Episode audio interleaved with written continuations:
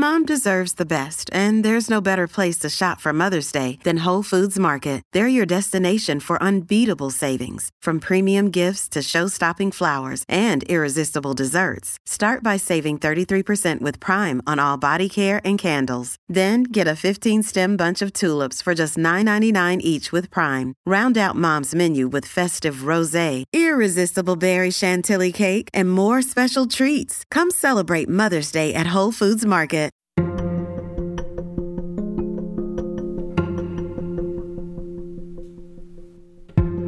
This is On Point. I'm Meghna Chakrabarti. For much of her life, Margarita Gokun Silver dealt with headaches, mostly run of the mill stress headaches, treatable with over the counter painkillers. She outgrew her 20s and things changed. I think I was about maybe in my late 30s when I started getting really bad migraines. I went out to lunch with my daughter and it just suddenly appeared. It just came with such intensity that I barely made it home from lunch. I drove as fast as I could, ran upstairs, and I just threw up everything. The pain cut Margarita down. She couldn't get out of bed for seven hours. And when she reached for that bottle of ibuprofen, it did nothing. I think it felt like a train, maybe. Um, it usually feels like a lots of pressure right around my eyebrows and around my temples and it's just as if somebody is just squeezing and pressing on those areas really really hard and all of that begins resonating in the back of my head. So from then on it was just years and years of trying to figure out what can help. Um, and and they were coming quite often although whenever I've seen doctors, they would be like, oh, well, every two weeks, that's not too bad. and I was like, huh, uh, pretty bad every two weeks if you were out of commission for three days, um, because my migraines would last about three days. So she did know she was experiencing migraines, but Margarita never got a clear diagnosis for why she was suddenly experiencing these headaches. But doctors did not hesitate to offer her possible treatments. I know when I started going to doctors, um, you know, people would throw medications at me, or one time I tried Botox. Um, just basically try to maybe prescribe a pill that would prevent it. You know, every medication at some point would either stop working or give me terrible rebounds. The headache would come back much worse. So, after several failed attempts, Margarita tried acupuncture. You know, I think I went to an acupuncturist for, I, want to say six months. Um, and it did help. Um, they started spacing out my migraines and they lasted a little less. So I continuously go back to acupuncture. I haven't done it in a while, but at this point, my migraines are a little better. They don't come as often. So I um, am able to manage them just basically, I guess, giving myself a rest for one or two days and uh, using cold compresses that really helps on my head and just, you know, trying to uh, keep away from the screens, as I said. But if it gets worse, then yeah, I'm definitely going back to acupuncture. So, Margarita found some solutions that mostly work for her. But the solutions don't answer the questions she still has. Why did the headaches come on so suddenly? Why did so many medications not work for her? And why was acupuncture working? I mean, no doctor has told me. Um, acupuncturists obviously tell me that they that's been proven to help. Um, but as far as cold compresses, um, it just feels good. It's it's kind of I feel what I need at the moment. And you may laugh, but for me, for example, is is cans of some beverage, Coke or beer or anything. If you put in the refrigerator, they have the right amount of coldness when you apply it to that area of their eyebrows, and it just helps. That's Margarita Gokun Silver. She's a writer and author of I Named My Dog Pushkin and Other Immigrant Tales, and she's based in Oxford, England. Now, if Margarita's experience sounds familiar, even down to pressing that cold can of Coca Cola against your forehead, that's because it's pr- incredibly common. New research finds that over 52% of the world's population, more than half, experienced a headache disorder in just the past year, and that's half of all of humanity. An awful lot of people suffering with a disorder that science still knows so little about. And don't you kind of want to know why? Well, we do. So that's why today we're turning to Dr. Amaal Starling, a neurologist at the Mayo Clinic. She joins us from Tempe, Arizona. Dr. Starling, welcome to you. Thank you so much for having me. It's always a good day when we get to talk about migraine. you may be one of the few people who gets to say that um, authentically here, Dr. Starling. But but I but I hear you, and you know about this personally, right? You, you, have a story with uh, struggling with recurrent severe headaches. Is that not right? I do. I do. It's very personal to me because I, you know, I had some visual symptoms with my had pain. And so I did fortunately receive a diagnosis quickly um, when I was in college. Um, however, similar to the patient who was just speaking, I wasn't necessarily offered a lot of great options. I was just told I was too stressed out. I needed to get some massages. I needed to not be a double major. And I basically was like, I'm in college. I don't have money to be able to get massages. I want to do a double major. So I just took over the counter medications and similar to the patient again, some of those over the counter medications started causing rebound headaches for me, but I didn't know. And since the first doctor didn't offer me anything, I didn't go back. And it wasn't until medical school when I was learning about migraine that I was like, oh, there are other options. Mm, mm. Well, we're really glad to have you today because anytime um, there's a, a, study or a body of research that finds that an overwhelming number, or at least so many people, are suffering from uh, from something that we don't understand a lot about. We want to know why. So, but first of all, this this new research that finds that um, more than half of all people on the planet experience some kind of headache disorder in the past year. First of all, Dr. Starling, does that number make sense to you? Because it does seem massive to me. It, it does make sense to me because there are multiple types of headache disorders. And one of the most common ones is what we call tension type headache. Now, that's not what I commonly see in my clinic. That's a more mild to moderate headache. Um, if someone needs to take something, they might take something over the counter. There, it doesn't impair their day to day function. What I see in my clinic and what really leads to migraine being one of the leading causes of disability worldwide is migraine disease. This is a genetic neurologic disease. There are environmental factors that can contribute to it, but it is also very common. One in five women, one in 16 men, one in 11 children are affected by migraine. Wow. Okay. But so when we're talking about headache disorders, and again, um, this huge number of half the world's population last year saying they may they suffered from some kind of disorder. It, it seems to be a broad definition. It is. It is. So a lot of people will, um, you know, ask me to do a talk about headaches, and that's like asking someone to do a talk about fever. Mm. Headache is a symptom. It's not a diagnosis. It is a symptom of a variety of neurologic disorders the one that is the most disabling and the one that I see in my clinic is migraine. Understood. Okay, so that makes sense because that again, that like you know, three and a half billion people saying that they suffered from a headache disorder uh, is an eye-catching headline. But it makes more sense now when we're talking about a, a broader definition. So we will focus on on the, the severe end of the scale, uh, Dr. Starling, the the migraine end as you're as you're talking about. But if we use the phrase headache disorder for for what um, are more much more common maybe stress headaches, tension headaches, the kind of thing that, you know, there's eight zillion ads on TV for various over the counter drugs for. I mean, should we be concerned about that end of the scale too? Uh, because that to me seems like almost like a normal part of life.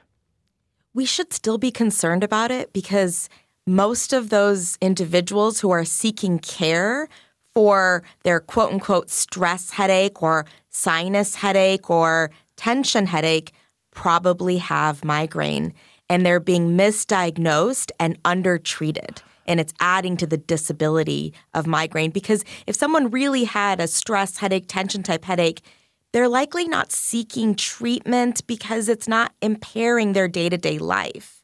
If it's resulting in impairment of function, it is more than likely migraine that is not diagnosed and thus undertreated. Okay. So, how much would you say that we, being science, knows about what causes headache disorders? We know a lot more than we did before. The science has been evolving. Um, it used to be thought that it was related directly to blood vessels, and that's why you get this pounding pain because you can feel your blood vessels. Interestingly, there was a study that looked at the frequency of that pulsation that people feel, and they found that it is not aligned with your actual blood flow or your pulse. And now we also know that migraine is not as much related to a blood vessel disorder. It's not a vascular disorder, but rather it is a disorder of abnormal brain function. And we know the different parts of the brain that are involved and the different um, targets or the different proteins that might be involved in migraine, but we still have a lot more to learn one of the key things to remember is that migraine does have genetic factors, but it's not one gene or one genetic mutation, but they've identified many different genes and genetic mutations that might contribute to migraine vulnerability. But here's the kicker different people have a different combination of these genetic mutations. So, not everyone's migraine disease is exactly the same as the next person's. So the symptoms can be a little bit different, and also the treatment can be a little bit different. So we do have good treatment options for a subset of patients with migraine, but we still have to advance our scientific knowledge and our treatment for the other subsets that we still haven't been able to treat appropriately. Okay. Now, we've got 30 seconds before uh, our first break, Dr. Starling. Um, could you tell me what sort of what happened with, with you and your experience with uh, a severe headache disorders? Did you, you know, did you eventually find a, uh, a way to, to get it under control? I, I, did. I was able to find as needed rescue medications. And those are the medications you take when you have a migraine attack. And there have been periods of my life, migraine fluctuates throughout life, where I've had an increased frequency of attacks and I've needed to prevent or reduce the frequency. And that required a daily medication for a period of time. Um, and so I've been able to figure out how to live my life with the diagnosis of migraine. And that's my goal for all my patients. Well, we are talking this hour, uh, this hour, excuse me, about the widespread prevalence of severe headache disorders and why science has so much farther to go to understand what's really driving it in the brains of many millions of individuals. So we'll have a lot more to talk about when we come back. This is on point.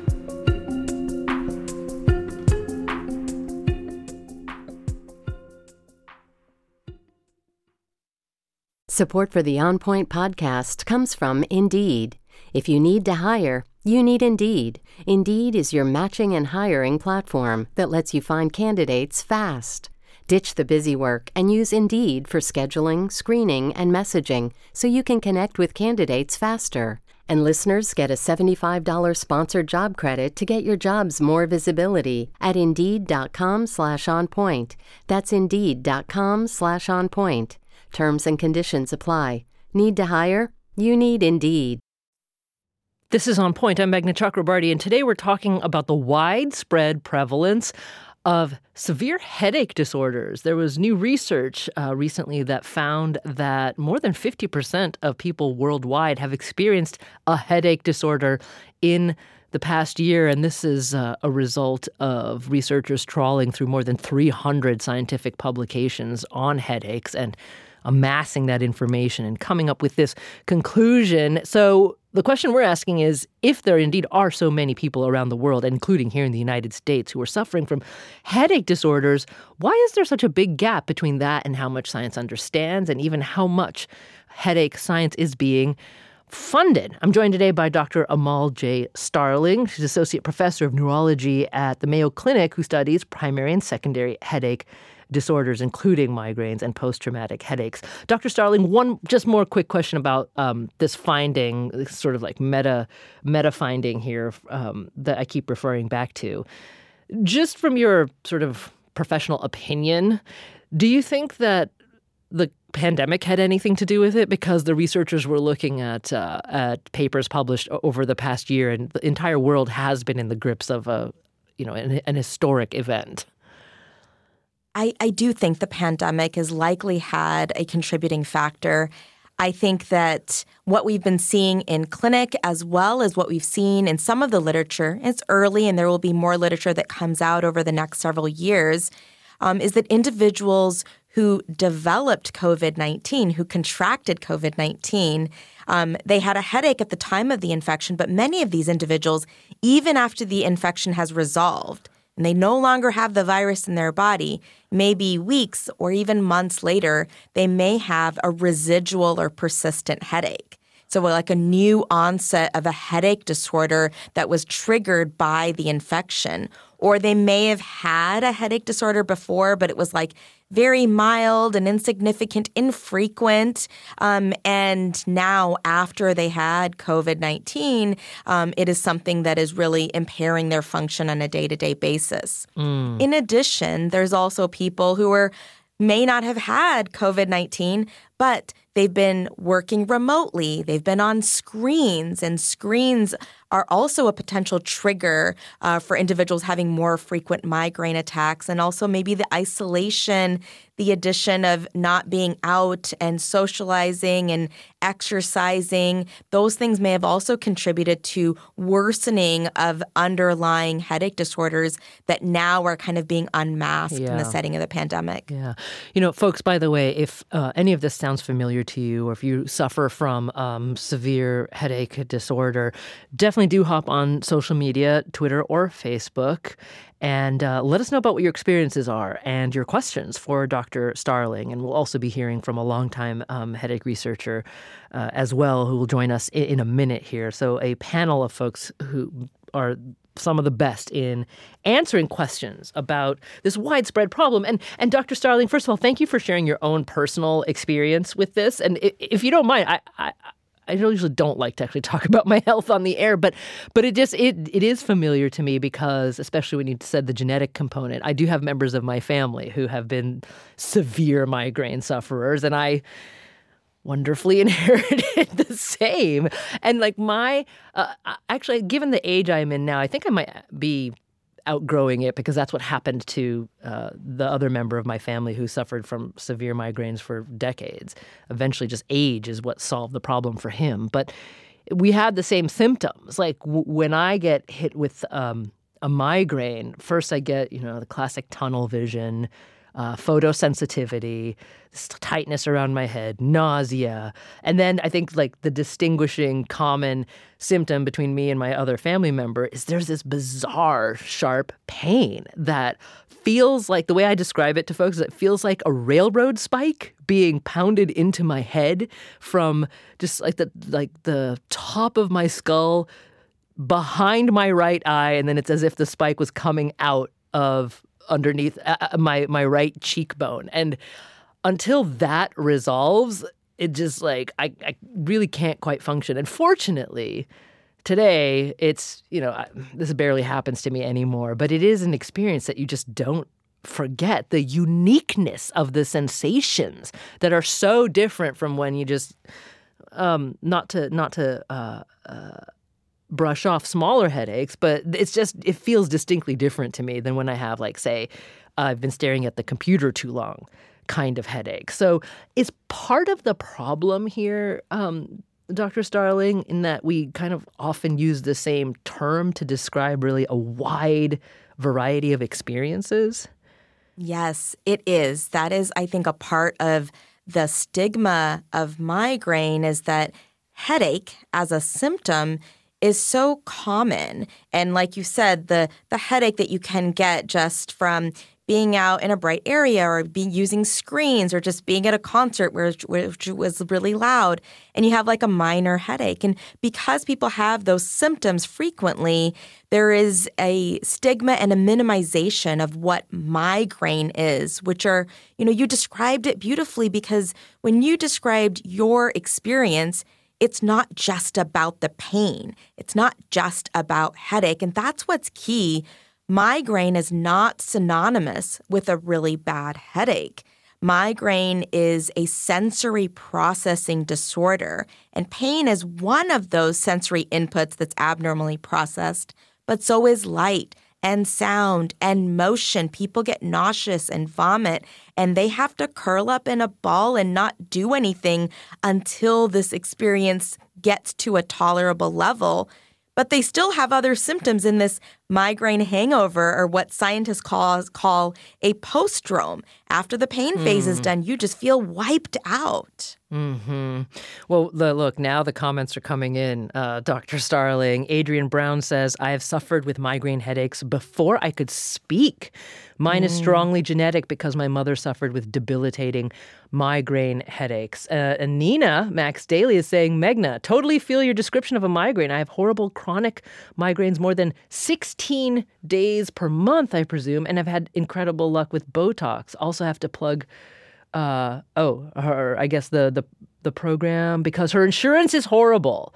Oh, and the only way she can afford the Botox for migraine is because the company pays half my bill. So let's keep that one in mind because we're going to talk about access to treatment uh, in a minute here, Dr. Starling. But I, I want to uh, get a sense to you from you about how how we might understand if there's a disconnect between the widespread prevalence of the suffering versus how many experts like you are out there uh, or or the funding um, available to continue research here. Because there's what more than 40 million Americans uh, living with migraine disorders but how many board certified do we know? How many board certified headache specialists like you are there there is less than 700 throughout the nation, and they're geographically like in the larger cities on the coasts. So, so many people, um, you know, cannot even access a headache specialist if they wanted to. If you talk to any of my colleagues around the nation, we all have incredible wait lists of people trying to get in to see us because there's just so few of us. And a part of that is the stigma of migraine. I remember as a young neurology resident when I decided I wanted to subspecialize in headache medicine that I had people that I looked up to, mentors that I had through residency that came to me and said, "You know, oh Amaal, you're you're so smart. Why are you why are you doing headache medicine? Why don't you do something more important or more hardcore neurology like Alzheimer's disease or Parkinson's disease or multiple sclerosis? So, even amongst the medical community, there is a stigma of migraine not being a legitimate neurologic disease. I suppose one answer to their question is colleagues, there are 40 million patients out there. I will never be out of a job. I mean, like, that's so that's really interesting. That is absolutely fascinating. That's sort of like this isn't um, uh, hardcore science, right? Or, or hardcore n- neurological medicine here. Um, does do you think that could be part of the picture about why it seems to be that there's some there's a there's a funding gap here, right? Because if if you funded migraine research based on what we found is the National Institute of Health's own documentation documentation of burden of disease, right? Uh, migraine research should be funded at more than two hundred million dollars annually, but it gets a tenth of that, something like nineteen yeah. to twenty four million, right? It is so crazy that they published that their own data and it just shows that migraine is so underfunded and it is not at all aligned with the disease burden. And it all comes down to stigma. Um, stigma is such a large component um, as to why there is underfunding and a, uh, less research. And when you have a less um, a biologic understanding that we're still building, if we had that understanding, it would legitimize the disease for many people. And so, why do we have that stigma? Well, one of the things we mentioned is more common in women, mm-hmm. three times more common in women. So, I think sexism plays a role here. It's also associated for many women with their menstrual cycle. So, there's this you know, perception of migraine affects weak, frail um, women that are just too emotional and they're just too stressed out. And I think that's a big contributing factor. I think the other thing, too, is that it is thus far an invisible disease. Yeah. There are no objective biomarkers. So there's this question in the back of some people's mind, whether it's the lay public or even maybe even some physicians, like, is it really real? And and actually even people who live with migraine, it's invisible because they hide it.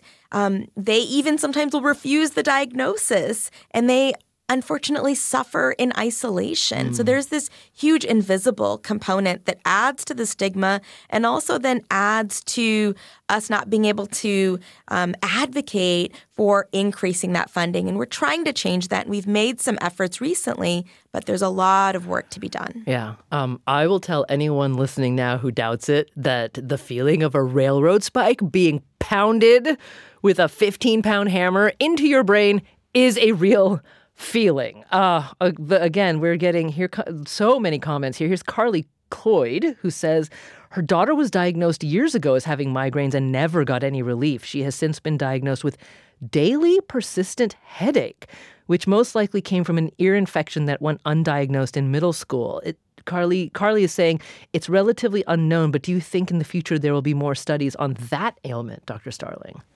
Yeah, so I think she's describing a disorder that's called new daily persistent headache. And in that headache disorder, there's like a date, there's an event that occurs, and they someone did not have any headaches before then, um, and then after that, they've developed headache and often with other symptoms as well. And that's also a disorder that we know very little about, even less than migraine. It's likely going to be that there are a couple different dis- diseases that result in that picture, that clinical picture. Um, like she described, sometimes it can be an infection that started it. And we were talking about the pandemic. Mm. I have been diagnosing some people with new daily persistent headache, which may have been triggered by a COVID 19 infection. Um, but we're still learning a little bit more about that. There is active research, but we do need more. However, the research in migraine really does benefit all of the other headache disorders as well because it often uses those final common pathways. Okay. Well, Dr. Starling, hang on here for just a second. This has been remarkable thus far, but I, I, I want to bring into the conversation Dr. Peter Goadsby joining us from Los Angeles. And Dr. Goadsby is president of the American Headache Society and a professor of neurology at the University of California, Los Angeles.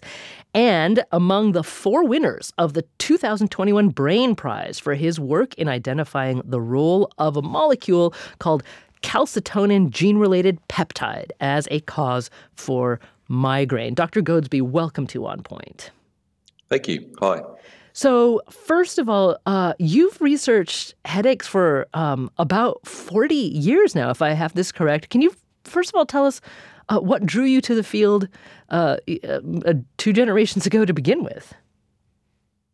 Yeah, it seems like yesterday, but it's probably about that amount of time. Time flies when you're having fun, it has to be said. What drew me to it? I think what drew me to it was good advice. I was well mentored, and picking up something that you, you were just talking about, it, it, seemed to lack what you'd call what you described as a hardcore science explanation for what was going on. If you would listen to what patients had to say, it clearly had a significant problem. And if you then looked at what was being offered as an explanation for the problem, it was it didn't seem sensible and uh, so I was uh, I, I, became interested in trying to understand the problem. Mm. And I, can I just pick up something that you said in in terms of the hardcore science? I think one of the problems, a problem that remains, is that we've made, we have made quite a lot of progress in the hardcore science, and like anything, you need to get that out. I don't think our what the progress progress limited we've made in the genetics and in the brain imaging side of things and now specific treatments.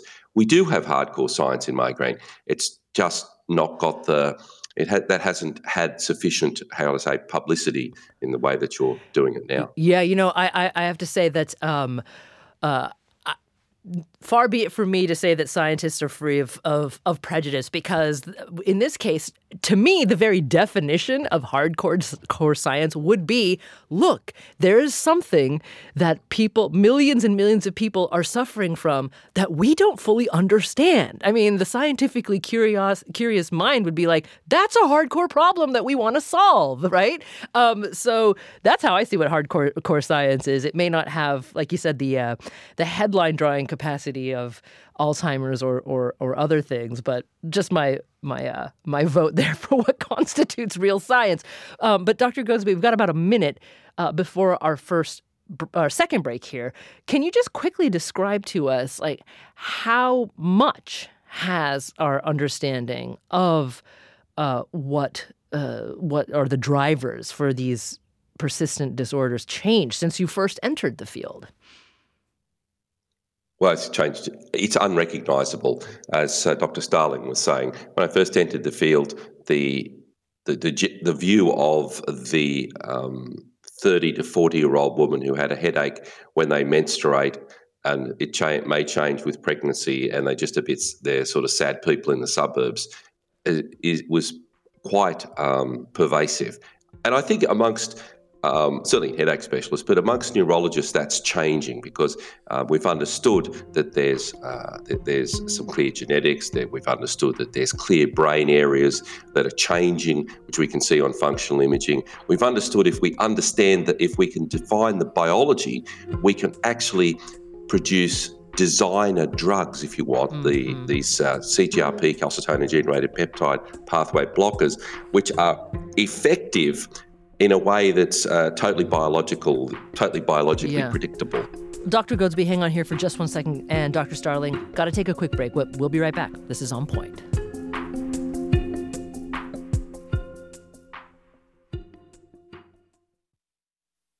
A gruesome scandal at the nation's most prestigious university shines a light on a macabre and lucrative world of buying and selling human remains. Human body parts taken by a manager at the Harvard Medical School morgue and then sold to customers online.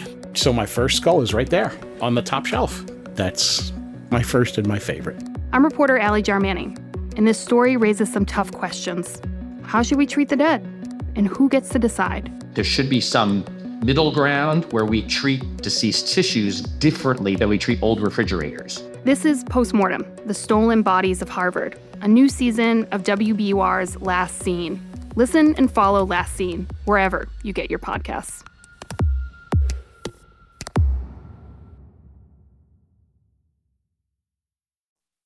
This is On Point. I'm Meghna Chakrabarti. We're going to get back to the topic of today's show in just a quick second, but give me a moment here because I want to draw your attention over to the On Point podcast feed because there you'll find a podcast only special conversation featuring this woman.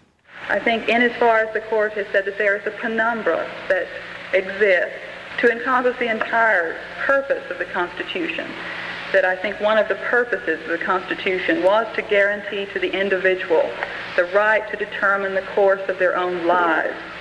That is Sarah Weddington arguing before the Supreme Court in 1971 in Roe v. Wade. Weddington was the attorney who represented Jane Roe, and she was just 26 years old at the time she stood before the justices and won that landmark case. Now, Sarah Weddington died last year, but back in 2017, I interviewed her extensively, and she revealed the fascinating backstory of how she got involved in Roe v. Wade, about her own experience needing an abortion, and her concerns about the future of abortion rights in the U.S. If you look at the Constitution, and even the Bible talks about when the first breath is taken, not when conception occurs. So I respect that there are some people who have that, you know, once conception occurs, that's it. But I still think it comes down to who gets to make that decision. And I just don't think it could be the government.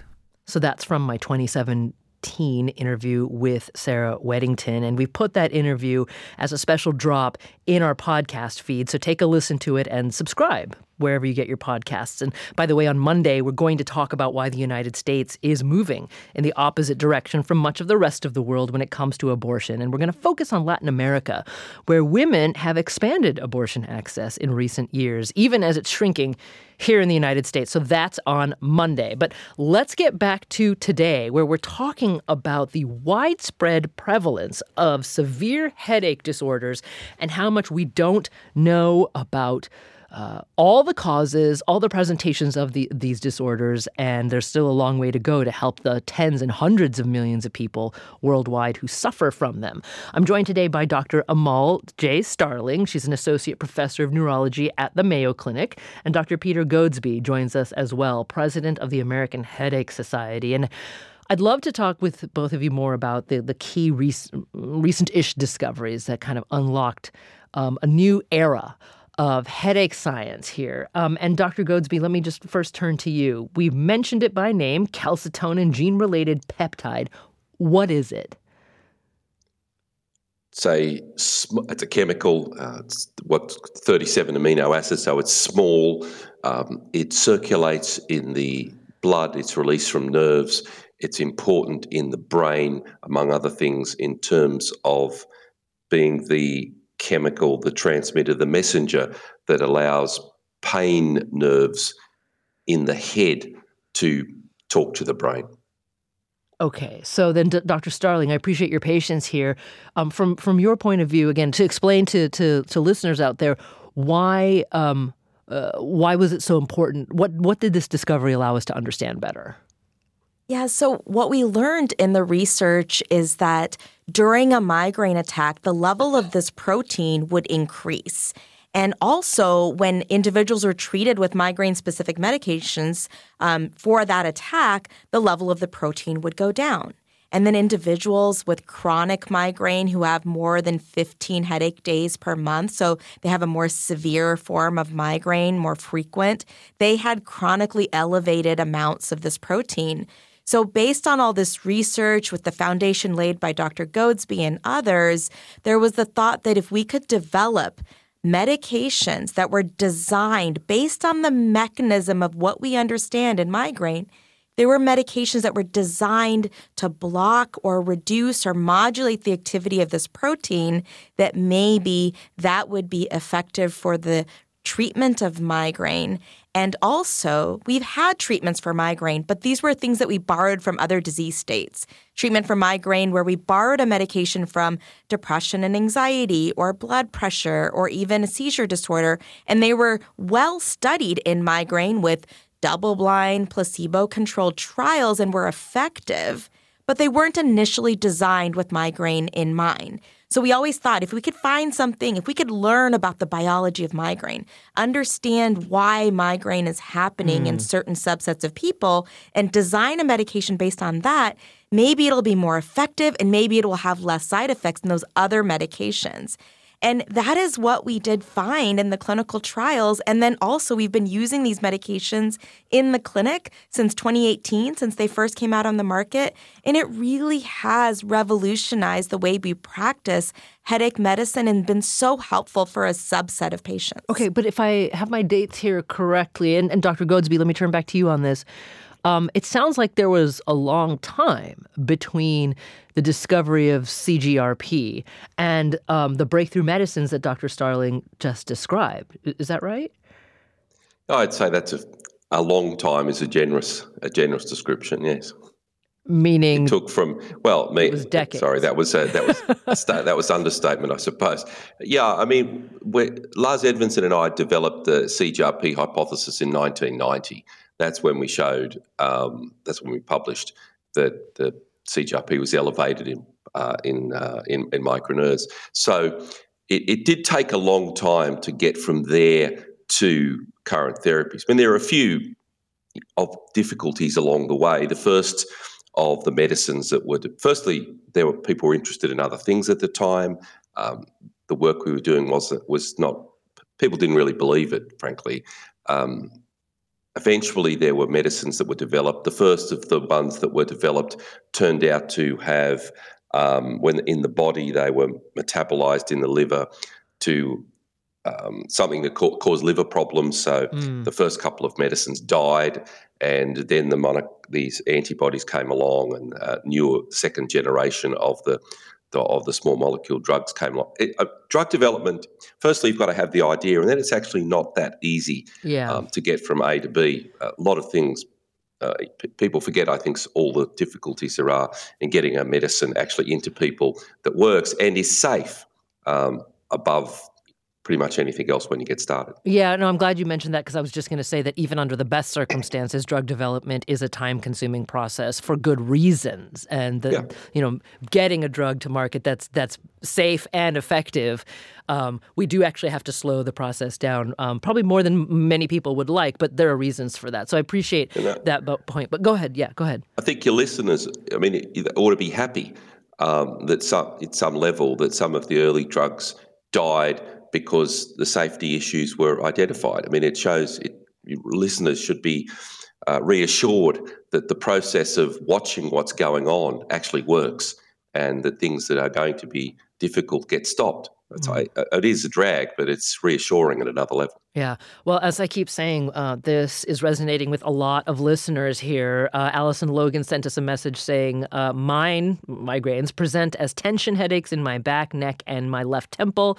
They last days or weeks.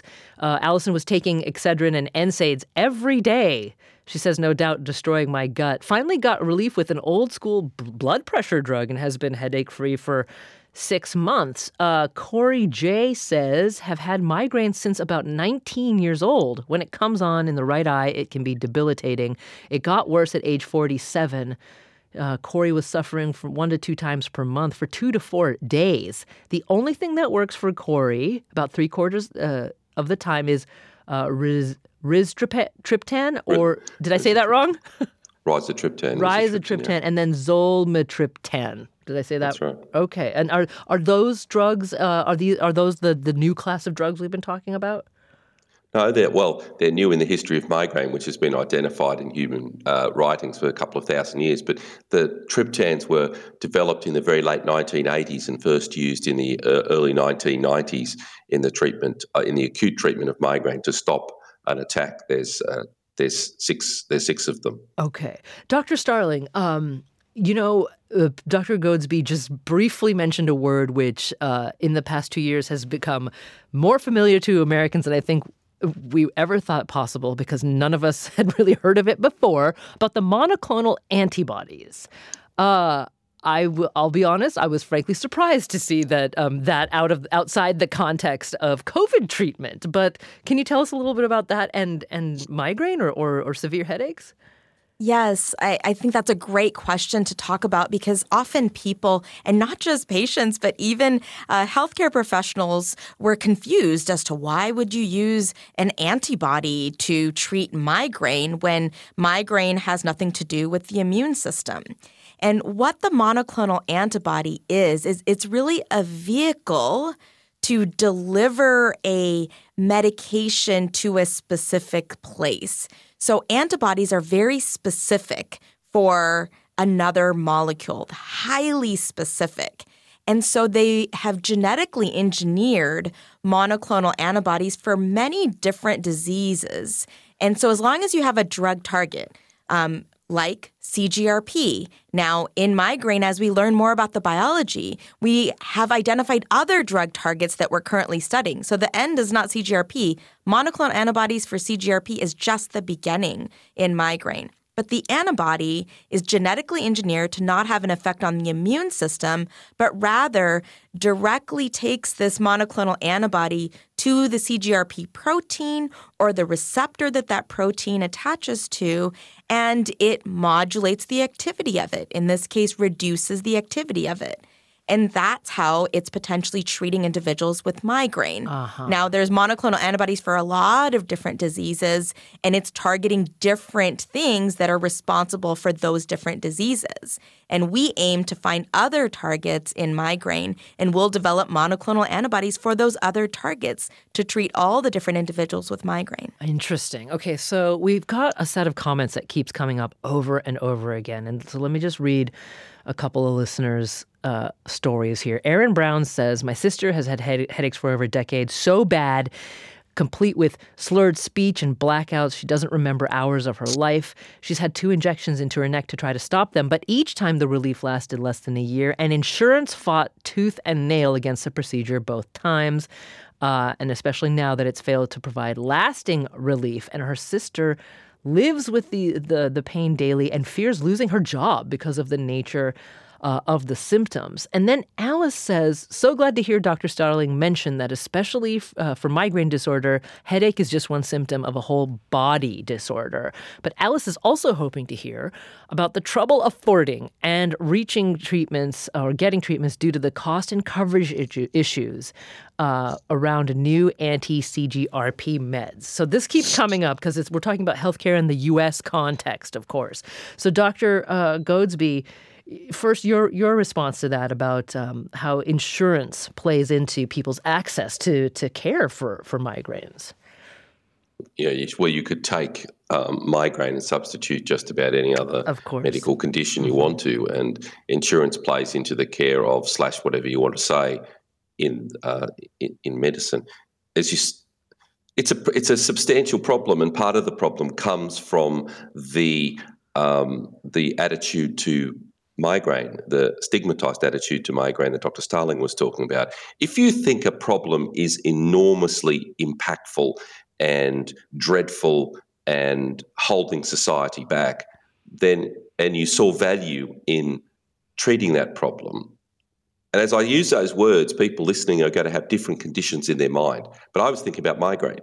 But if you see a condition that way, then the pushback on paying for it is very different to the pushback of if you don't see it as a substantial problem. And I, so I think that this question of stigma plays into the problem of uh, the problem of access very significantly. We don't. Uh, there's much less moaning from insurance companies, for example, about. I, it's hard to mention other conditions because I don't want to seem like I'm dissing anything mm. else, so to speak. But there are plenty of conditions you could think of where these antibodies are done, or where other much ten, things that cost ten times as much are used, and no one bats an eyelid because they think that's reasonable. So I, I think the insurance problem is for migraine is very much around the perception uh, of the of the disease, and also a lack of recognition of the fact that if you this your listener's person uh, sister, if she loses a job, yeah, that's a bad economic outcome. Yeah. Just put put the person down for a second because reduced economic activity is bad for the country altogether. And migraineurs are just perfectly placed. You make them well, and what they do is they work, they spend money, they go to the shops, they do the business, which turns the country over. Now, migraine affects people from the age of 18 to 65. You know, news bulletin, they're the taxpayers. Mm. So if you if you want society to function, then um, then looking after people with migraine is a, is in the interest of society. Not to mention the sort of moral perspective. Right, and one hopes that um, now that you know after decades of uh, of work by people like you, Dr. Goadsby, and, and, Dr. Starling, that now that we have a better understanding, at least, um, or we're further down the line in understanding the mechanism, right? So there's the quote unquote hardcore science there, uh, along with, as, as you said, you know, when we have tens of millions of people suffering from this, the measurable economic impact, maybe attitudes can change. Um, around around people accessing treatment here. Now we have one minute in a conversation that could have gone much longer, but Dr. Starling, I'm going to give you the last word here again because this has resonated so powerfully uh, with listeners. We always want to give people something that they can do, right? So, what would you advise people who are still to, or currently dealing with with headache disorders? What's a toolkit for them that we can give them in the last 30 seconds? So, so many people, like your listeners that um, had feedback for us, um, have disengaged from the medical community because they've faced that stigma because they weren't offered options. I always beg for people to re engage with healthcare and come to your um, primary care provider, um, obtain a neurologist, find a headache specialist, because we do have options available for people now that we didn't before. So we can treat people who are living with migraine. Mm. And for potential future generation of healthcare providers, seems like there's a market in need of more headache specialists. So, Dr. Amaal Star- uh, Starling, Associate Professor of Neurology at the Mayo Clinic, thank you so very much for joining us today. Thank you. And Dr. Peter Goadsby, President of the American Headache Society and amongst the winners of the 2021 Brain Prize. Dr. Goadsby, thank you so very much for being with us. Thank you. I'm Meghna Chakrabarti. This is On Point.